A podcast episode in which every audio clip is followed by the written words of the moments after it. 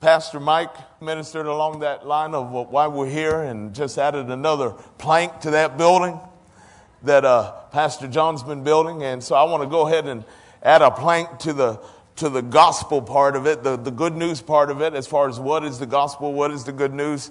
And we're going to go ahead and add another part to that building today. Praise God. And we're expecting great things from the Lord. Would you pray with me today? Father, we honor you in this place. You are so wonderful and worthy. We give you glory and praise. And I thank you for the Spirit of God that is present here to help us to deliver this word, to help the hearers to hear. Father, I thank you, Lord, that there's a sensitivity here to your Spirit today, to your heart, so that we can catch your heart today. And that when we leave this place, that we would not just be hearers, but that we would be doers of the word that we've heard. So we thank you for it. We give you glory and praise in Jesus' name. Amen. Go to Luke chapter 2. That'll be a good starting point for us. You might say, Luke chapter 2, are we going to have a Christmas message in August? No, it's not quite a Christmas message, but there's something in the context of the Christmas story that's going to be our springboard into what we're talking about today. Praise God. Luke chapter 2. And Kevin, you can go ahead and put that up. We're starting with verse 10. It says, "Then the angel said to them, 'Do not be afraid, for behold, I bring you good tidings of great joy, which will be to all people.'" So what he's about to say here is good news. You see that? It's good tidings of great joy. Next verse. "For there is born to you this day in the city of David a Savior, who is Christ the Lord." So he's not just saying that, woohoo, there's a baby being born. Well, hey, there's babies born all the time. But there's something that is significant about this baby, because this baby is Savior. This baby is Christ. This baby is Lord. So let's go ahead and put that title up there. This is our title for today. It's the good news. Jesus is Savior, Christ, and Lord. Are you with me on that? Amen. That's the good news that we're going to elaborate on today. And the way the angel put it on that night in Bethlehem a long time ago, he said this is good tidings of great joy. He said this is good news.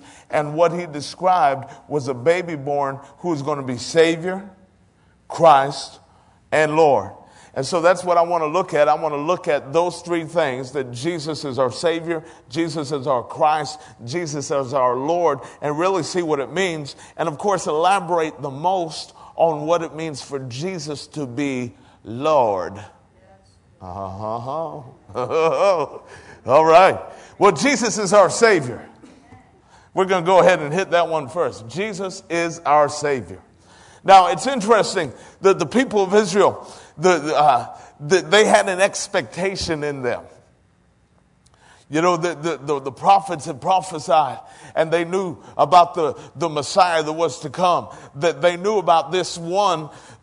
It's interesting, Jesus is born there in David's hometown, and this Messiah, this Savior who was to come, what was always talked about as the Son of David.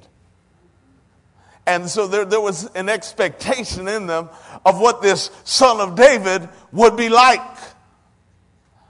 As a matter of fact, when Jesus came into Jerusalem in his triumphal procession, the people were crying out, "Hosanna to the Son of David." Well, what does Hosanna mean? Let's take a look. Hosanna means to save, free, or deliver now.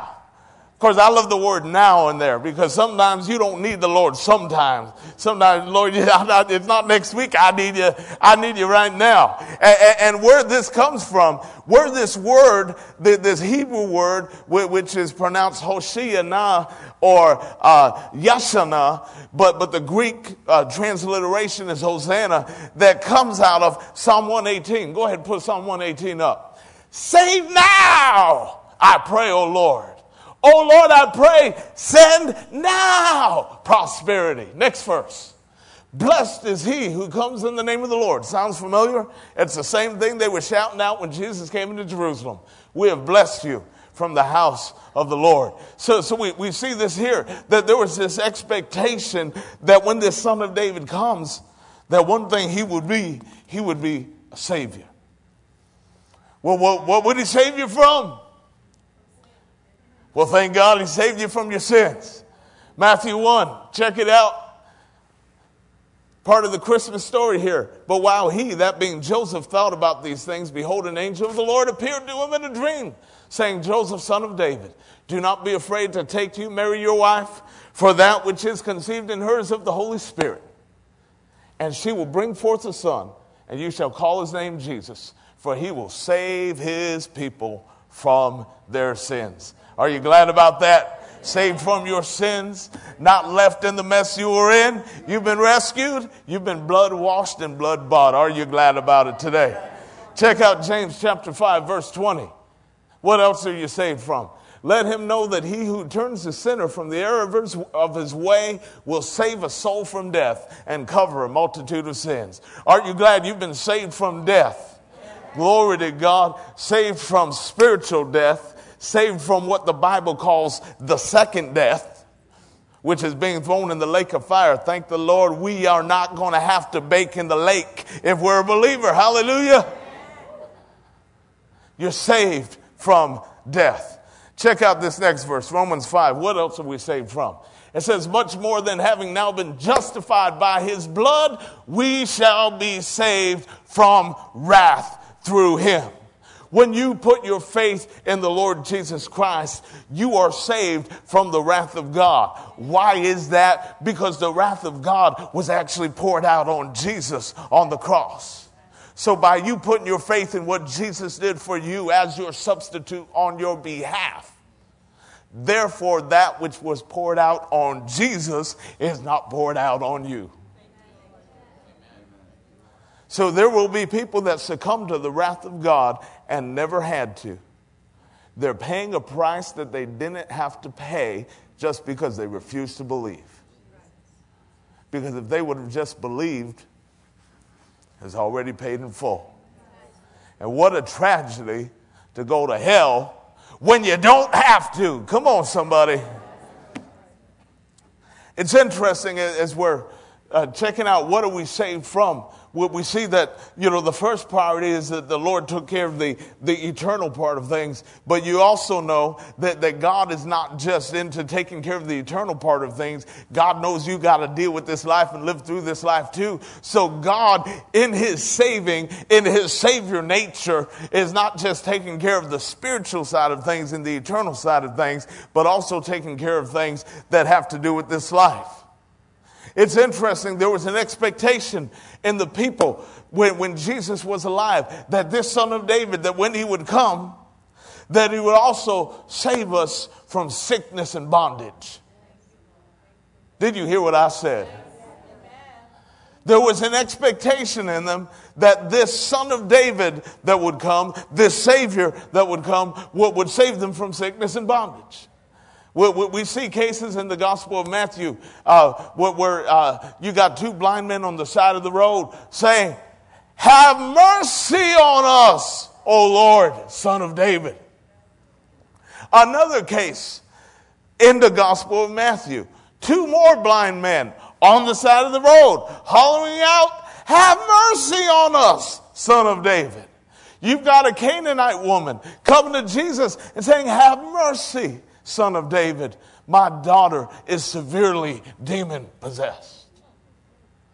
So we see the expectation in the people of the day that this son of David, if he really is the son of David, if he really is who we think he is, if he really is Savior, then along with this package is not just the spiritual saving, but also the fact that he can save us from possession of evil spirits, oppression of the enemy, and from sickness and disease. Go ahead and put up Matthew chapter 12. Check this out. Then one was brought to him who was demon-possessed, blind and mute, and he healed him so that the blind and mute man both spoke and saw. Next verse. And all the multitudes were amazed and said, could this be? Oh, yeah. Could this be the son of David? Why? Because Jesus was acting like they expected the son of David to act. He was a savior who is not just saving people in the spiritual sense of the word to reach out to them and save them from their sins, like that woman that came and anointed Jesus' feet and wiped his feet with her hair. And what did he say to her in Luke chapter 7? He said, your faith has saved you. Hallelujah. So yeah, he was saving people in that sense of the word, but he was also saving people in this sense of the word as well. Because your Savior, who gives you your salvation, one thing is clear about salvation as you study the scripture, it is a package deal. It's not just you've got the salvation of your spirit and everything else is in a different category. No, your salvation is the package deal. It includes everything God's got for you. It includes everything you need for your spirit, for your soul, for your body, for your wallet, for everything. Hallelujah. Jesus truly is your Savior. What else? Jesus is the Christ. Now, I know some of y'all thought Christ was Jesus' last name. But we're going to fix that thinking today. Because the word Christ is the Greek word Christos. And it means anointed one. Anytime as you read your New Testament and you see the word Christ, that's what you're reading. Anointed one. Anointed one. Now, what on earth did Jesus say about him being anointed and the benefit of that anointing? Check out Luke chapter 4. Luke chapter 4. Oh, glory to God. Let's have some fun with this. Verse 16, we'll start there.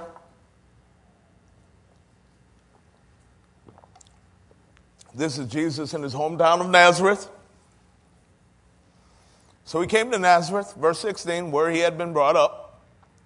And as his custom was, he went into the synagogue on the Sabbath day and stood up to read.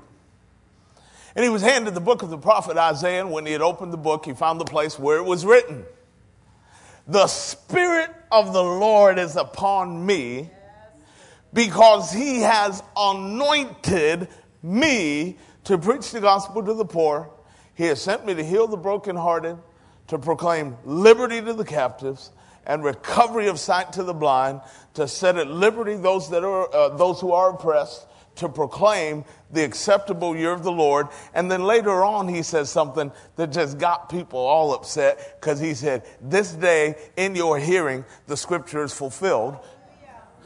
So he was saying, this guy that the prophet was describing, and you can read it right out of Isaiah chapter 61. That's where he was reading from. He said, this guy is me. He ruffled some feathers in the synagogue, let me tell you. But what an amazing thing to realize Christ as the anointed one. That the Spirit of the Lord was upon him. That the Lord anointed him. Now, the idea of anointing in the Old Testament is that they would rub oil on somebody. They would put oil on the priest. If the priest was being anointed for service, they would put oil on him. In this case, Jesus was not anointed with physical oil. Jesus was anointed with the Holy Spirit. The Spirit of the Lord is upon me, he said. Now, Christ being the anointed one is about more than him being equipped, but it is about him being equipped to equip. Follow me here. Christ being the anointed one is not just about him being equipped, but him being equipped to equip, because he is equipped to equip us. The Spirit of the Lord came on him. Why? So he could have a goosebump and say, woo, hallelujah. I feel the anointing. Oh, yeah. And hey, the anointing feels good. I mean, I know the anointing feels good. But God's purpose for anointing somebody, God's purpose for anointing Jesus, God's purpose for anointing us is not just so we can, woo, feel good. God's purpose for anointing us is not us, but the people that he wants to help through us.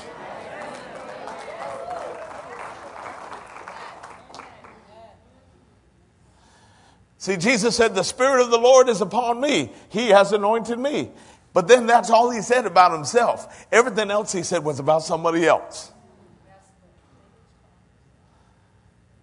After that, he said, I'm going to heal the brokenhearted, proclaim liberty to the captives, recovery of sight to the blind, set at liberty those that are oppressed, and proclaim the acceptable year of the Lord. So it's interesting that we need to have this understanding about the anointing as far as Jesus is concerned and as far as we're concerned as well.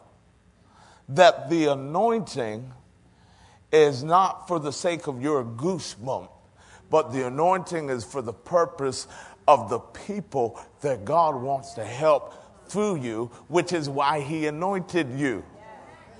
The goosebump's a good side effect, but it's not the end all be all of the anointing. Pastor Sam, our founding pastor, always would say that the hose that brings the water gets wet. And we understand that. But as you're the hose bringing water to people, it's not about you getting wet ultimately. It's about that water coming out the end of the hose that's going to go ahead and serve to quench the thirst of thirsty people. Are you with me? Yes. So the bottom line regarding the anointing is that the anointing is not for the person who's anointed, but the anointing is for those whom the anointed person is called to help. Oh, let me say that again for somebody. The anointing is not for the person who is anointed, but the anointing is for those whom the anointed person is called to help. Hallelujah. We see this word liberation. It's one of the key things we see in here that Jesus was anointed to do for us. Liberation. He set us at liberty. How did he do that? Well, he gave us his Spirit. He gave us the Spirit. And where the Spirit of the Lord is, there is liberty. So he brought liberation. He proclaimed liberty to us. It's interesting, but both of those terms you see there in Luke 4, he set us at liberty and he proclaimed liberty to us. Well, how did he do that? Well, he gave us his word, and his word is known, and James reveals this in his epistle, the perfect law of liberty. Hallelujah. So he brought liberation. What else did he bring? He brought recuperation.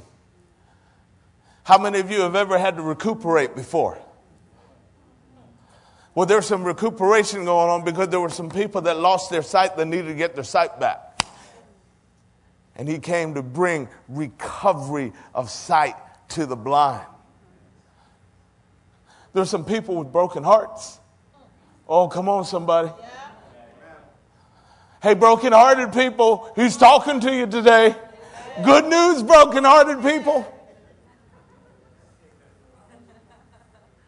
That in place of brokenness of heart, he helps you to retrieve wholeness of heart. Rather than a heart with holes in it, you can have a heart that's whole. Hallelujah.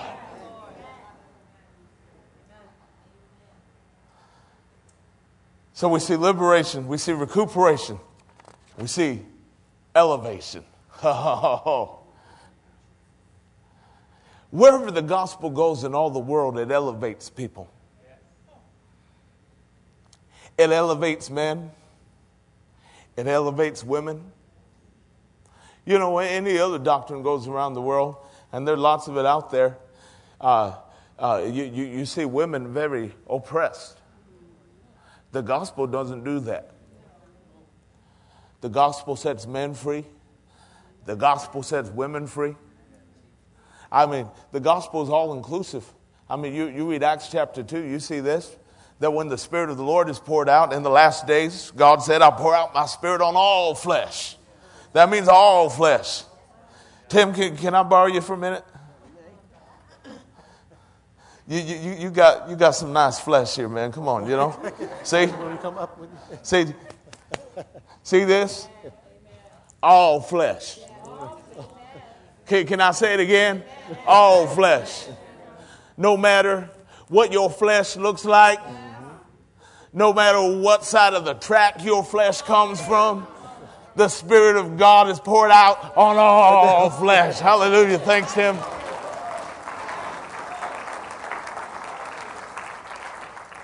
So there, we said one issue. But then he said, talks about your servants and your handmaidens. You know what handmaidens are? Girls. Hallelujah. Can I hear an amen, ladies? Amen. And then he talks about sons and daughters. Amen. So you see, when you got the real gospel going on, that's for everybody. And sons and daughters, you think about this, that's covering the age gap too. Where you think, well, when you get to be like maybe 30 or so, well, Jesus started his ministry at 30. So when you get to be 30, then you can really do something for the Lord. But you just need to stay there and not say anything or do anything. Well, not according to God and the Word. See, that age gap is eliminated because God talks about sons and daughters prophesying. Hallelujah. This is a little side journey, but it's a good one. Oh, yeah.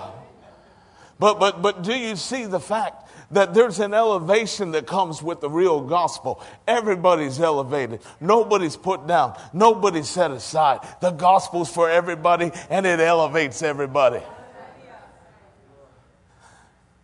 You know how I know the gospel's for everybody? Because when the angel came to make that announcement, there in Bethlehem many years ago, he said, "There's good tidings of great joy, which shall be to all people." So if you as a people, you in on this. Hey, remember God's promise to Abraham, talking about his seed that would come, which is ultimately a reference to Jesus, that in your seed, all the families of the earth shall be blessed. Are you one of all the families? Yeah. Then that's you. We're in it. We're included. Now, what's this elevation do? Well, Jesus said that he came to preach the gospel to the poor. Good news to the poor is this. In whatever way you are poor, you don't have to be poor anymore. If you're spiritually bankrupt, he can put righteousness in your account. If you've got a poor image of you, he can help you see yourself in him. Amen. If you're financially poor, he shows himself as Jehovah Jireh, your provider. He shows to you the Father. Now think about this. Talking about God providing. Talking about God being the Father. You know, the scripture says, Paul said it,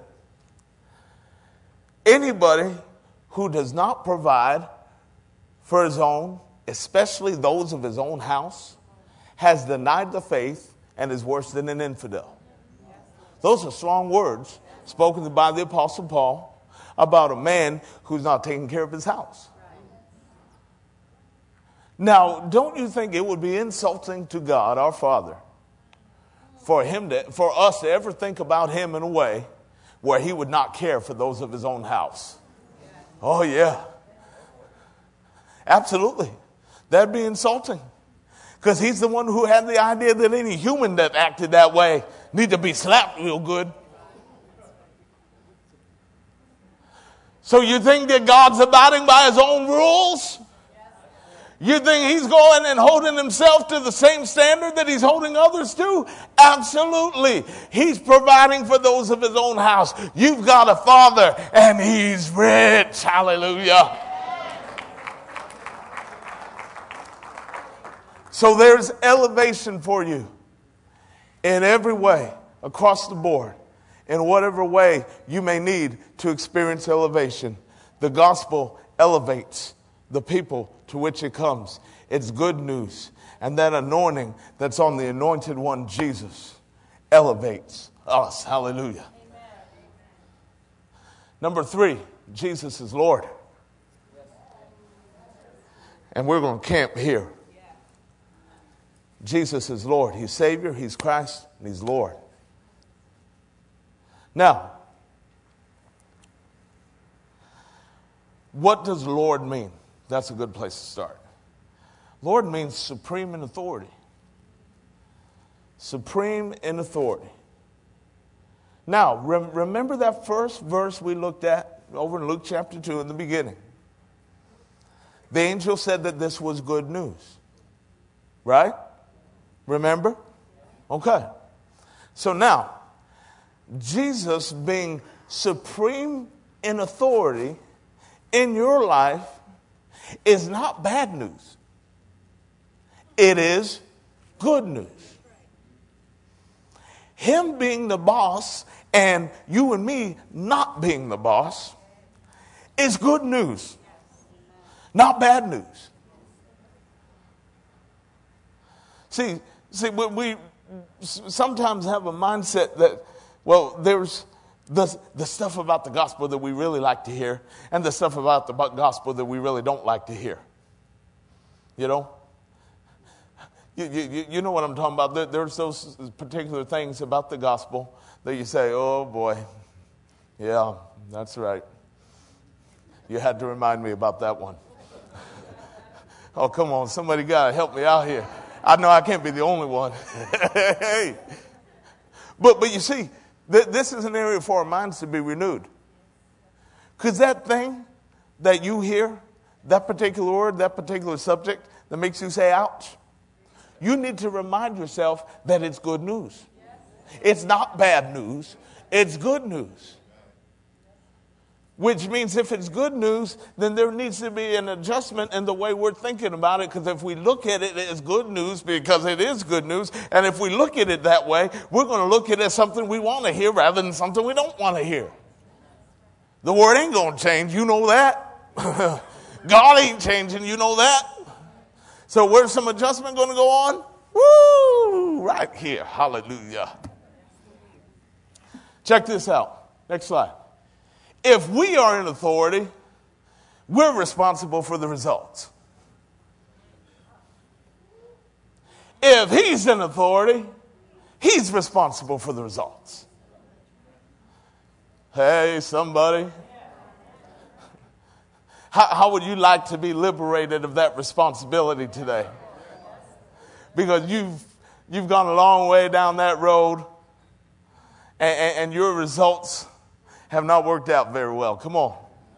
It's all right to admit it, because I'm going to admit it. I'll raise both hands on that. But there's only one way that you can possibly get his results, which, believe me, are very desirable results, both in this life and in the life to come. But in order to get them, there's only one way to get them. It's doing things his way. He's in authority. Now, it's interesting. One thing to understand about the lordship of Jesus is he doesn't force it on you. He doesn't force it on you any more than he forced it on the first man and the first woman in the Garden of Eden. He could have programmed them to be the robotic worshipers. Yes, Lord, we serve you and we worship you. Oh, God, you are God and there is none like you. We do everything you tell us to do because we are programmed to do so. God wasn't into that. No more than you would be into that in human relationships. Wives, can I talk to you? Or ladies that are thinking about what you want in a man when you do get married? If he's programmed to love you. Yes, I will do the dishes now, honey. Yes, I will put the children to bed. All right, the dishes are done. The children are in bed. Time for a foot rub, honey. Now, some of you ladies might think, well, that robot sounds pretty good right now. But you know in your heart you don't want somebody robotically programmed to love you. You want somebody to love you because they want to love you. Which is the very same reason why God created man the way he did. Even though there was the chance that man was going to blow it, which he did. But God didn't want man to love him because he had to. God wanted man to love him because he wanted to, which is the reason why even with the lordship of Jesus, and even though ultimately there is a day coming where every knee will bow, and you can go to Philippians 2 while I'm talking about this, there's a day coming when every knee will bow in heaven and earth and under the earth, and that is involuntary. There's a day coming when whether you like it or not, whether the devil likes it or not, whether every demon he's got likes it or not, every knee in heaven, on earth, and under the earth will bow and will confess that Jesus is Lord. Now is the season where you can do so voluntarily. And voluntarily is better. Because if you have to do so involuntarily, I got to tell you, it's not the non-smoking section you're going to. It's the seriously smoking section you're going to if you're doing this involuntarily. So you got to do it voluntarily for the sake of your eternity. But he's not forcing you. He's not making you.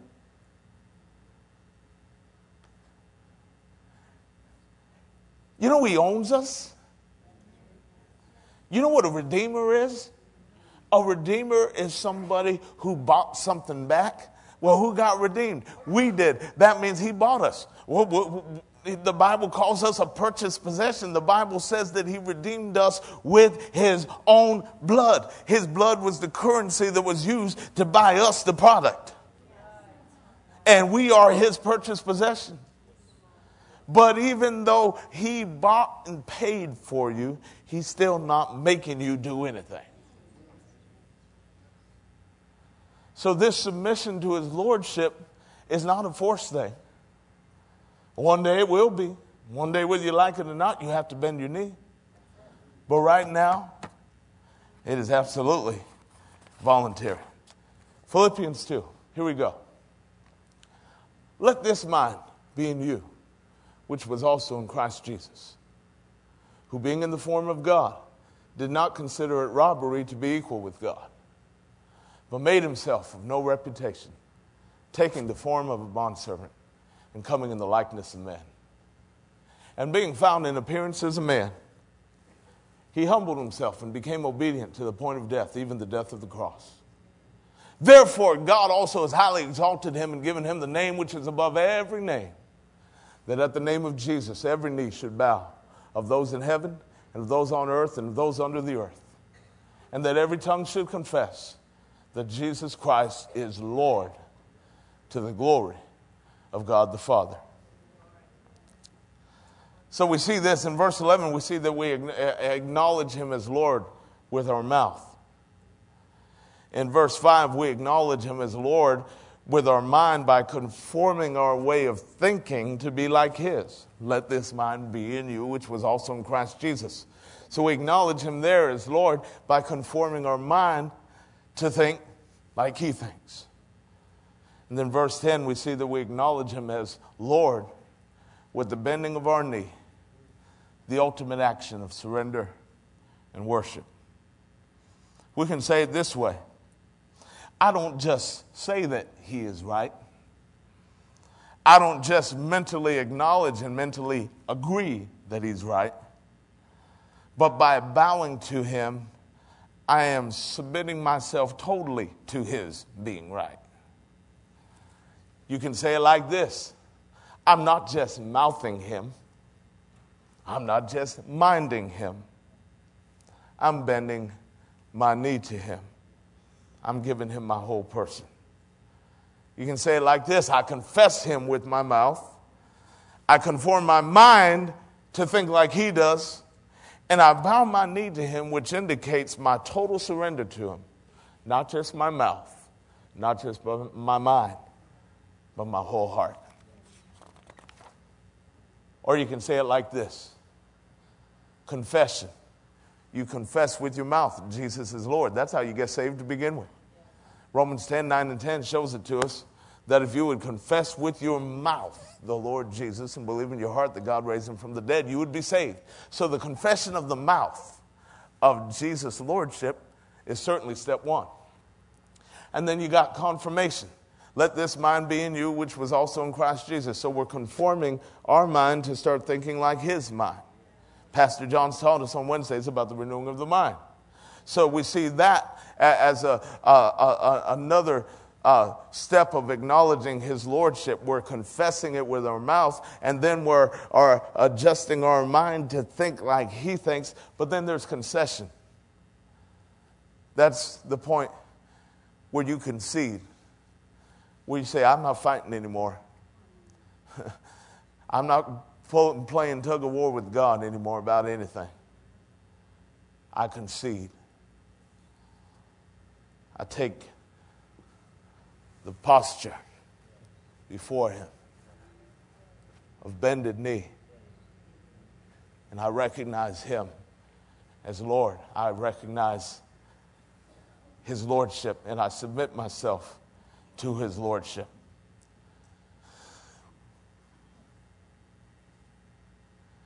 You know that to do this right is to do it in every way. That means holding nothing back. But if there's a few areas that we can really highlight today, one would be our relationships. Our relationships. You've got relationships that you enter into, business relationships that you enter into, romantic relationships that you enter into.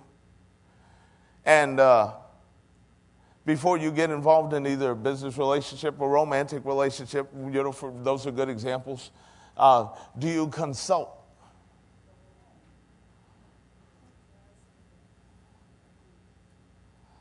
With the master's consulting firm. Do you take the time to consult with somebody who's right about everything to make sure that you're right? To make sure you're doing what he recommends that you do, because if you're not doing what he recommends you do, you're automatically wrong because he's right about everything. See, this is easy. If you see it one way and God sees it another way, guess who's wrong? This is easy. This ain't hard. And you know what the Bible says about this? We read it in Luke 2. This is good news. Him being Lord is good news. Him being Lord is good news, because the pressure is off you to try to make results happen, to try to make something turn out right by thinking hard enough and doing hard enough and connecting the dots and, you know, all this kind of effort. You know, this idea of being the self-saved man, the self-made man, pardon me, and look at what I was able to do and what I accomplished. As opposed to doing it his way and to be able to say, look what the Lord has done. Yes, right. Yeah, you might be the self-made man, but you know what the Bible says? The Bible says there's two ways to gain wealth. One of those ways, 1 Timothy chapter 6, describes it as the love of money, which is the root of all evil, which if you take that road to get wealth, the Bible says you will pierce yourself through with many sorrows. Yep, you're the self-made man, and oh, look at all the money you got in your bank account, but your wife, if she's still around, doesn't like you very much, your kids don't talk to you, and you have bad health, and you are a mess. But you're rich. But there's another way that's called the blessing of the Lord. The Bible says the blessing of the Lord makes rich and adds no sorrow with it. Now think about this. You got one way where you're piercing yourself through with many sorrows. Think about this. You're piercing yourself through. I mean, you're taking a sword and sticking yourself with it. What a miserable existence. But you go God's way. Hey, no sorrow with it. That means your wife loves you. Your kids love you. You ladies, your children rise up and call you blessed. Hallelujah. No sorrow. Which is interesting. Because, I mean, here we are talking about relationships, but we started talking about the next one, which is our finances. By the way, one more thing about relationships. Romantic relationships, can I go there? You know I want to.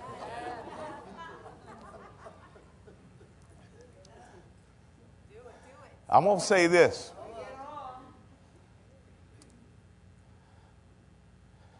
It's amazing to me how in the church you've got people that think so differently from the way God thinks about something.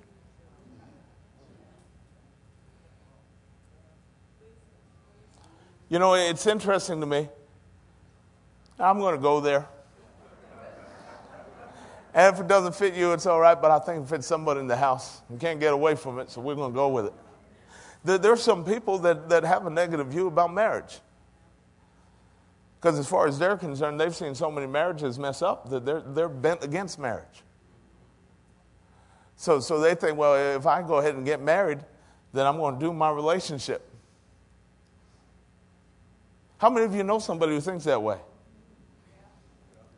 That's why people shack up a lot of the time.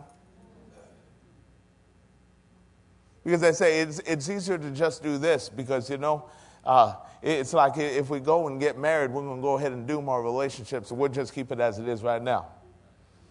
And then besides that, you know, why buy the cow if you're getting free milk? Oh, Lord.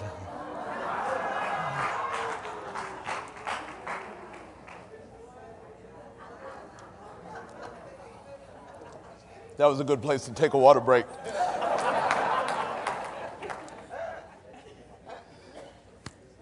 But think about this. Is the problem with marriage? No, the problem's not with marriage. As a matter of fact, I like to say it like this. The problem's not with the institution, the institution being marriage. The problem's not with the institution. The problem is with the crazy people who have been institutionalized. So the problem is not marriage. The problem is crazy married people that haven't done marriage God's way. Glory to God. Hallelujah. So that's just a little bit of extra stuff there about relationship. Let's get back to finances. Let me pull out my wallet here. See, some people come to the Lord and you know, it's like, yeah, Jesus can be my Lord in piecemeal. And you come to the Lord and sing, withholding nothing. Withholding nothing. I surrender all except my wallet to you. Come on now.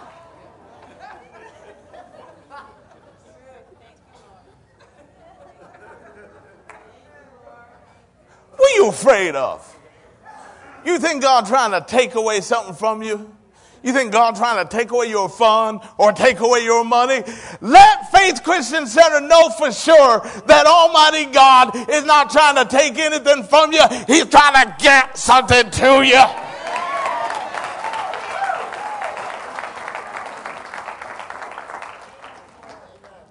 Glory to God.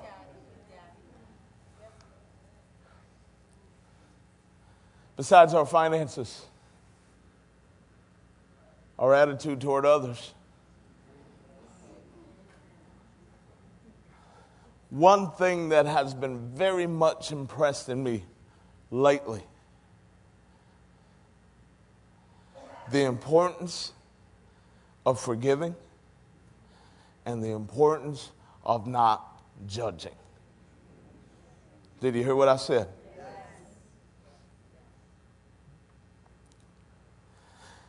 And when we assume role of judge, you know what you're doing? You're assuming role of Lord. Because the Lord is the judge. But you aren't Lord. I ain't kneeling down to you. He's Lord. Let's read just a few verses that can help us in this area of not judging other people. Now, here's the thing. You can be a fruit inspector. If the fruit's rotten, don't eat from the tree. So you can clearly see someone's actions and determine if the actions are right or actions are wrong. What you cannot do is you cannot judge the intentions and motives of a person's heart. That's the thing that's going to have some bright light shined on it on the day of judgment. You can clearly delineate between good actions and bad actions, right actions and wrong actions. But judging a person's heart is a matter that you can't touch. Matthew 7, verse 1, judge not that you be not judged. Verse 2, for with what judgment you judge, you will be judged. And with the measure you use, it will be measured back to you. So every time you're tempted to judge, it's real easy. You think about the day you're standing before Him. And you say, oh, Lord, the way I'm doing it to other people is the way it's going to be done to me. All right? You can't say He didn't tell you because He did. Go to 1 Corinthians 4, verse 5. This is out of the English Standard Version. Therefore, do not pronounce judgment before the time, before the Lord comes, who will bring to light the things now hidden in darkness and will disclose the purposes of the heart. Then each one will receive his commendation from God. So, real easy. If the Lord ain't come yet, don't do any judging. And then after the Lord comes, I think you'll be smart enough then to realize you're not the one to do it. He's the one going to be doing it. So this is good. A few more verses to help us out. This is rich. We're going to take a look at this one in two translations. James 2. So speak and so do as those who will be judged by the law of liberty. Next verse. For judgment is without mercy to the one who is shown no mercy. Mercy triumphs over judgment. So, if you're showing no mercy, you'll have judgment without mercy. But if you're showing mercy, mercy triumphs over judgment. We're going to take a look at the New Living Translation of this. This makes it so clear. So whatever you say or whatever you do, remember that you will be judged by the law that sets you free. That's the law of liberty that we talked about earlier. Next verse. There will be no mercy for those who have not shown mercy to others. But if you have been merciful, God will be merciful when He judges you. So, you know, at this time, those are several things that were on my heart that I wanted to kind of pinpoint. But the Lord may be pinpointing something in you that I've not hit, but you know He's dealing with you. And you know when it comes to the end of a football game and there's a few seconds left and the offense got the ball, what do they tell them to do? Take a knee, right? I think we need to go ahead and hashtag this today. Take a knee. You can confess Him as Lord with your mouth.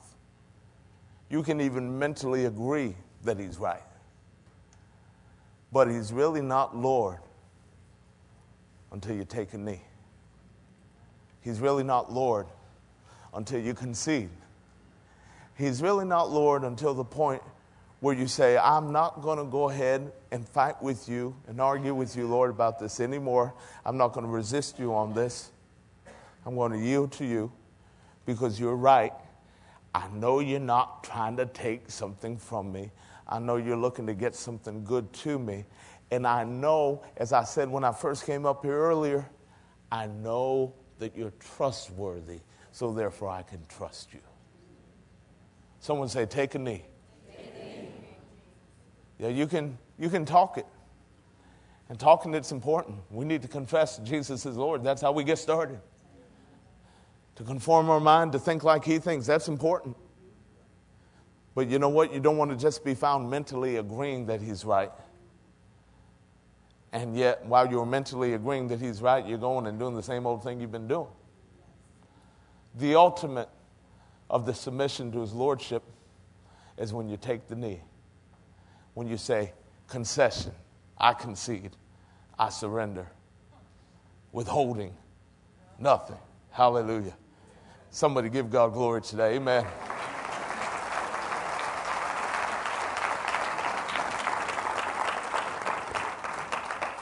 Lord, we honor you. Will you bow your head?